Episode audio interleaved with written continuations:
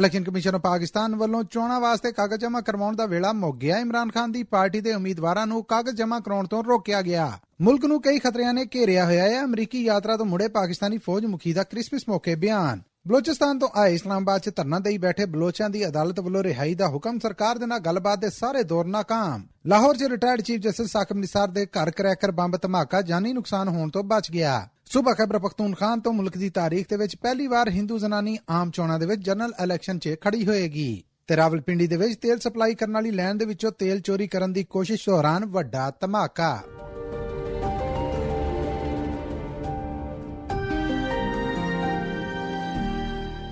ASPS Punjabi ਹੈ। ਲਿੰਦ ਪੰਜਾਬ ਦੀ ਖਬਰਸਾਰ ਦੇ ਨਾਲ ਮੈਂ ਹਾਂ Masood Malli.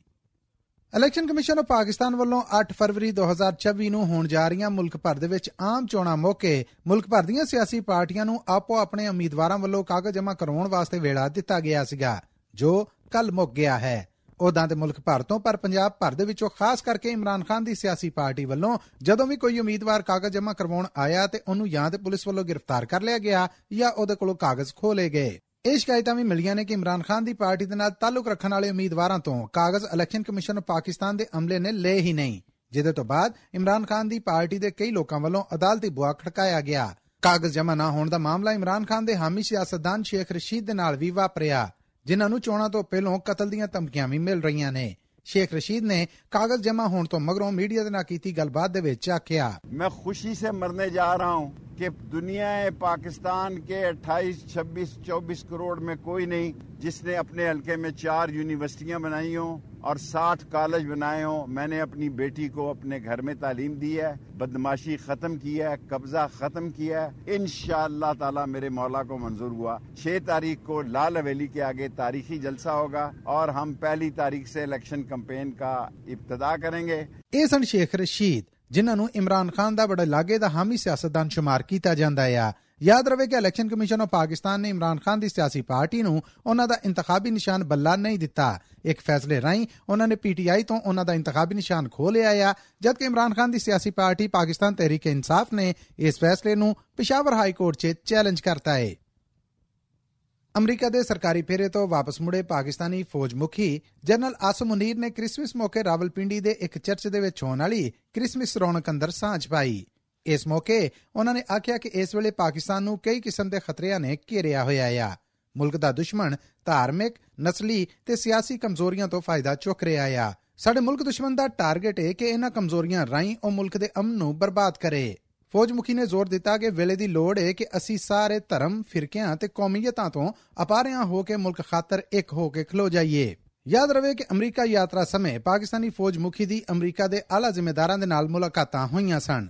ਜਿਦੇ 'ਚ ਦੋਵੇਂ ਮੁਲਕਾਂ ਦੇ ਆਪਸੀ ਤਾਲੁਕ ਵਾਸਤਿਆਂ ਸਮੇਤ ਕਈ ਮੁੱਦਿਆਂ ਦੇ ਉੱਤੇ ਗੱਲਬਾਤ ਹੋਈ। ਅੰਦਰ ਖਾਤੇ ਦੇ ਵਿੱਚੋਂ ਇਤਲਾਹਾਂ ਮਿਲ ਰਹੀਆਂ ਨੇ ਕਿ ਅਮਰੀਕਾ ਨੇ ਪਾਕਿਸਤਾਨੀ ਫੌਜ ਮੁਖੀ ਨੂੰ ਆਉਂਦੀਆਂ ਆਮ ਚੋਣਾਂ ਨੂੰ ਬਿਲਕੁਲ ਨਿਊਟਰਲ ਤੇ ਧਾਂਦਲੀ ਤੋਂ ਪਾਕ ਕਰਾਉਣ ਵਾਸਤੇ ਆਪਣਾ ਕਿਰਦਾਰ ਨਿਭਾਉਣ ਲਈ ਆਖਿਆ ਹੈ। ਬਲੋਚਿਸਤਾਨ ਤੋਂ ਗਵਾਚੇ ਲੋਕਾਂ ਦੇ ਘਰ ਵਾਲਿਆਂ ਵੱਲੋਂ ਇਸ ਵੇਲੇ ਇਸਲਾਮਾਬਾਦ ਦੇ ਵਿੱਚ ਸਰਕਾਰ ਦੇ ਖਿਲਾਫ ਇੱਕ ਧਰਨਾ ਦਿੱਤਾ ਗਿਆ ਹੈ। ਇਹਨਾਂ ਲੋਕਾਂ ਨੂੰ ਧਰਨੇ ਤੋਂ ਉਠਾਉਣ ਵਾਸਤੇ ਸਰਕਾਰ ਵੱਲੋਂ ਪੁਲਿਸ ਰਾਹੀਂ ਗ੍ਰਿਫਤਾਰੀਆਂ ਕੀਤੀਆਂ ਗਈਆਂ, ਜਿਹਦੇ ਨਾਲ ਔਰਤਾਂ ਤੇ ਬੱਚੇ ਪੁਲਿਸ ਦੀ ਮਾਰ-ਧਾਰ ਤੇ ਖਿੱਚਤੂ ਦਾ ਨਿਸ਼ਾਨਾ ਬਣੇ। ਇਸ ਮੌਕੇ ਪਹੁੰਚੇ ਪੱਤਰਕਾਰ ਹਮਦ ਮੀਰ ਦੇ ਨਾਲ ਵੀ ਪੁਲਿਸ ਵਾਲਿਆਂ ਵੱਲੋਂ ਬਦਸਲੂਕੀ ਕੀਤੀ ਗਈ।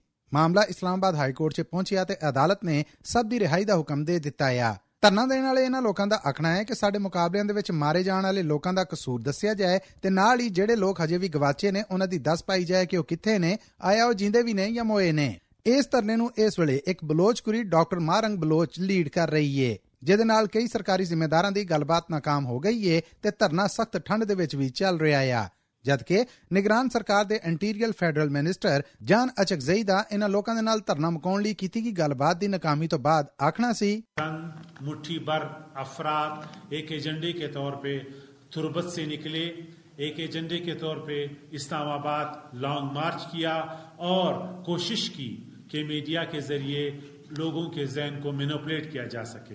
ان کے مطالبات جس طرح آپ کو معلوم ہے، ایک دہشت گرد جو کنفیشنز الیون انسیڈنٹس میں انہوں نے ریاست پہ پاکستان پہ حملے کیے ہیں، ان کے کنفیشنز ہیں۔ ایف آئی آر ان کے خلاف درج ہو گئی تھی۔ سی ٹی ڈی نے کیا تھا۔ اس کے بعد یہ مارچ، یہ دھرنا وہاں بیٹھا۔ ਇਹ ਸਨ معاملے ਮਾਮਲਿਆਂ فیڈرل ਫੈਡਰਲ جان اچک ਅਚਕਜ਼ਈ ਪਾਕਿਸਤਾਨ ਦੇ retired chief justice Saqib Nisar ਦੇ ਲਾਹੌਰ ਵਾਲੇ ਘਰ ਤੇ 22 ਦਸੰਬਰ ਦੀ ਰਾਤ ਨੂੰ ਬੰਬ ਹਮਲਾ ਹੋਇਆ ਆ। ਮੁੱਢਲੀਆਂ ਇਤਲਾਹਾਂ ਦੇ ਵਿੱਚ ਇਸ ਬੰਬ ਧਮਾਕੇ ਦੇ ਨਾਲ ਡਿਊਟੀ ਕਰਨ ਵਾਲੇ ਦੋ ਪੁਲਿਸ ਮੁਲਾਜ਼ਮ ਫੱਟਰ ਹੋਏ ਤੇ ਕਿਰਾਚ 'ਚ ਖਲੋਤੀ ਕਾਰ ਤਬਾਹ ਹੋ ਗਈ।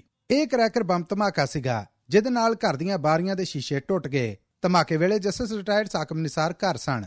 ਧਮਾਕੇ ਤੋਂ ਬਾਅਦ ਪੁਲਿਸ ਤੇ ਬਾਕੀ ਮਹਿਕਮਿਆਂ ਵੱਲੋਂ ਮੌਕੇ ਤੇ ਅੱਪੜ ਕੇ ਸਾਰੀਆਂ ਨਿਸ਼ਾਨੀਆਂ ਤੇ ਸਾਰੇ ਸਬੂਤ ਇਕੱਠੇ ਕਰ ਲਏ ਗਏ। ਪੰਜਾਬ ਦੇ ਨਿਗਰਾਨ ਸੀਐਮ ਨੇ ਮਾਮਲੇ ਦੀ ਰਿਪੋਰਟ ਆਈਜੀ ਪੰਜਾਬ ਪੁਲਿਸ ਤੋਂ ਤਲਬ ਕਰ ਲਈ ਏ। ਯਾਦ ਰਵੇ ਕਿ ਜਸਟਿਸ ਰਿਟਾਇਰਡ ਸਾਕਬ ਨਿਸਾਰ ਨੂੰ ਇਮਰਾਨ ਖਾਨ ਹਾਮੀ ਜੱਜਾਂ ਦੇ ਵਿੱਚੋਂ ਇੱਕ ਜਾਣਿਆ ਜਾਂਦਾ ਆ। ਤੇ ਨਵਾਜ਼ ਸ਼ਰੀਫ, ਉਹਨਾਂ ਨੂੰ ਆਪਣੇ ਮੁਖਾਲਫ ਜੱਜਾਂ ਦੇ ਵਿੱਚ ਸ਼ੁਮਾਰ ਕਰਦੇ ਨੇ। ਜਦਕਿ ਸਾਕਬ ਨਿਸਾਰ ਦਾ ਪੁੱਤਰ ਆਡੀਓ ਲੀਕ ਸਕੈਂਡਲ ਦਾ ਵੀ ਹਿੱਸਾ ਆ ਤੇ ਅਦਾਲਤੀ ਮੁਕਦਮੇ ਦਾ ਸਾਹਮਣਾ ਕਰ ਰਿਹਾ ਏ। ਧਮਾਕੇ ਤੋਂ ਮਗਰੋਂ ਜਸਟਿਸ ਰਿਟਾਇਰਡ ਸਾਕਬ ਨਿਸਾਰ ਨੇ ਬਰਤਾਨਵੀ ਮੀਡੀਆ ਦੇ ਨਾਲ ਗੱਲਬਾਤ ਕਰਦਿਆਂ ਆਖਿਆ ਕਿ ਮੈਂ ਤੇ ਮੇਰਾ ਪਰਿਵਾਰ ਬਿਲਕੁਲ ਠੀਕ ਨੇ। ਇਸ ਧਮਾਕੇ ਦੇ ਵਿੱਚ ਮੈਨੂੰ ਨਿਸ਼ਾਨਾ ਬਣਾਉਣ ਦੀ ਕੋਸ਼ਿਸ਼ ਕੀਤੀ ਗਈ, ਪਰ ਮੈਂ ਦੱਸ ਦੇਣਾ ਚਾਹੁੰਦਾ ਹਾਂ ਕਿ ਮੈਂ ਡਰਨ ਵਾਲਾ ਨਹੀਂ। ਪਾਕਿਸਤਾਨ ਦੀ ਤਾਰੀਖ 'ਚ ਪਹਿਲੀ ਵਾਰ ਸਾਲ 2024 ਦੀਆਂ ਆਮ ਹੋਣ ਜਾ ਰਹੀਆਂ ਚੋਣਾਂ 'ਚ ਇੱਕ ਹਿੰਦੂ ਭਾਈਚਾਰੇ ਦੇ ਨਾਲ ਤਾਲੁਕ ਰੱਖਣ ਵਾਲੀ ਕੁੜੀ ਵੀ ਆਮ ਜਨਰਲ ਇਲੈਕਸ਼ਨ ਸੀਟ ਦੇ ਉੱਤੇ ਹਿੱਸਾ ਲਏਗੀ। ਪਾਕਿਸਤਾਨ ਦੀ ਨੈਸ਼ਨਲ ਅਸੈਂਬਲੀ ਲਈ ਇਲੈਕਸ਼ਨ ਲੜਨ ਖਾਤਰ ਜਮ੍ਹਾਂ ਕਰਵਾਏ ਗਏ ਕਾਗਜ਼ਾਂ ਮੁਜਬ, ਇਸ ਹਿੰਦੂ ਜ਼ਨਾਨੀ ਦਾ ਤਾਲੁਕ ਪਾਕਿਸਤਾਨ ਦੇ ਸੂਬਾ ਖੈਬਰ ਪਖਤੂਨਖਾਨ ਦੇ ਇਲਾਕੇ ਬੁਨੇਰ ਦੇ ਨਾਲ ਦੱਸਿਆ ਜਾ ਰਿਹਾ ਆ ਤੇ ਇਹਦਾ ਨਾਂ ਸਵੇਰਾ ਪ੍ਰਕਾਸ਼ ਹੈ ਸਵੇਰਾ ਪ੍ਰਕਾਸ਼ ਨੂੰ ਚੋਣਾਂ ਦੇ ਵਿੱਚ ਹਿੱਸਾ ਲੈਣ ਲਈ ਇਹ ਟਿਕਟ ਸਿੰਧ ਸੂਬਾ ਨਾਲ ਤਾਲੁਕ ਰੱਖਣ ਵਾਲੀ ਸਿਆਸੀ ਜਮਾਤ ਪਾਕਿਸਤਾਨ ਪੀਪਲਸ ਪਾਰਟੀ ਵੱਲੋਂ ਦਿੱਤਾ ਗਿਆ ਹੈ ਸਵੇਰਾ ਪ੍ਰਕਾਸ਼ ਦਾ ਪਿਓ ਇੱਕ ਰਿਟਾਇਰਡ ਡਾਕਟਰ ਹੈ ਤੇ ਪਿਛਲੇ 35 ਵਰਿਆਂ ਤੋਂ ਪਾਕਿਸਤਾਨ ਪੀਪਲਸ ਪਾਰਟੀ ਦਾ ਮੈਂਬਰ ਹੈ। 8 ਫਰਵਰੀ 2024 ਨੂੰ ਹੋਣ ਜਾ ਰਹੀਆਂ ਇਨ੍ਹਾਂ ਆਮ ਚੋਣਾਂ 'ਚ ਸਵੇਰਾ ਪ੍ਰਕਾਸ਼ ਦੇ ਨਾਲ ਬਾਕੀ ਸਿਆਸੀ ਤੇ ਧਾਰਮਿਕ ਸਿਆਸੀ ਪਾਰਟੀਆਂ ਦੇ ਆਗੂਆਂ ਦਾ ਤਗੜਾ ਮੁਕਾਬਲਾ ਹੋਣ ਦੀ ਉਮੀਦ ਹੈ ਸਵੇਰਾ ਪ੍ਰਕਾਸ਼ ਨੇ 2022 'ਚ ਖੈਬਰ ਪਖਤੂਨਖਾਨ ਦੇ ਜ਼ਿਲ੍ਹਾ ਐਬਟਾਬਾਦ ਤੋਂ ਮੈਡੀਕਲ ਦੀ ਡਿਗਰੀ ਪੂਰੀ ਕੀਤੀ ਹੈ ਪਾਕਿਸਤਾਨ ਦੀ ਤਾਰੀਖ 'ਚ ਇਹ ਪਹਿਲਾ ਮੌਕਾ ਹੈ ਜਦੋਂ ਇੱਕ ਹਿੰਦੂ ਕੁੜੀ ਆਮ ਚੋਣਾਂ ਦੇ ਵਿੱਚ ਜਨਰਲ ਸੀਟ ਦੇ ਉੱਤੇ ਮੁਕਾਬਲੇ ਵਾਸਤੇ ਸਾਹਮਣੇ ਆਈ ਹੈ। ਕੱਲ ਕ੍ਰਿਸਮਸ ਮੌਕੇ ਪੰਜਾਬ ਦੇ ਜ਼ਿਲ੍ਹਾ ਰਾਵਲਪਿੰਡੀ ਦੇ ਇਲਾਕੇ ਤਮਿਆਲ ਦੇ ਵਿੱਚ ਇੱਕ ਤਗੜਾ ਧਮਾਕੇ ਤੋਂ ਬਾਅਦ ਪੂਰੇ ਇਲਾਕੇ ਦੇ ਵਿੱਚ ਡਰ ਤੇ ਸਹਿਮ ਖਿਲਰ ਗਿਆ।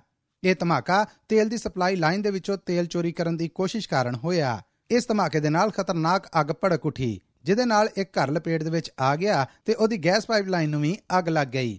ਇਸ ਧਮਾਕੇ ਦੇ ਵਿੱਚ ਕੋਈ ਜਾਨੀ ਨੁਕਸਾਨ ਤੇ ਨਹੀਂ ਹੋਇਆ, ਪਰ ਮੁੱਢਲੀ ਪੁੱਛ ਪ੍ਰਤੀਤ ਦੇ ਵਿੱਚ ਤਸਦੀਕ ਕੀਤੀ ਗਈ ਹੈ ਕਿ ਧਮਾਕਾ ਤੇਲ ਦੀ ਸਪਲਾਈ ਲਾਈਨ ਦੇ ਵਿੱਚੋਂ ਬਕਾਇਦਾ ਤੇਲ ਚੋਰੀ ਕਰਨ ਦੀ ਵਾਰਦਾਤ ਦੌਰਾਨ ਹੋਇਆ।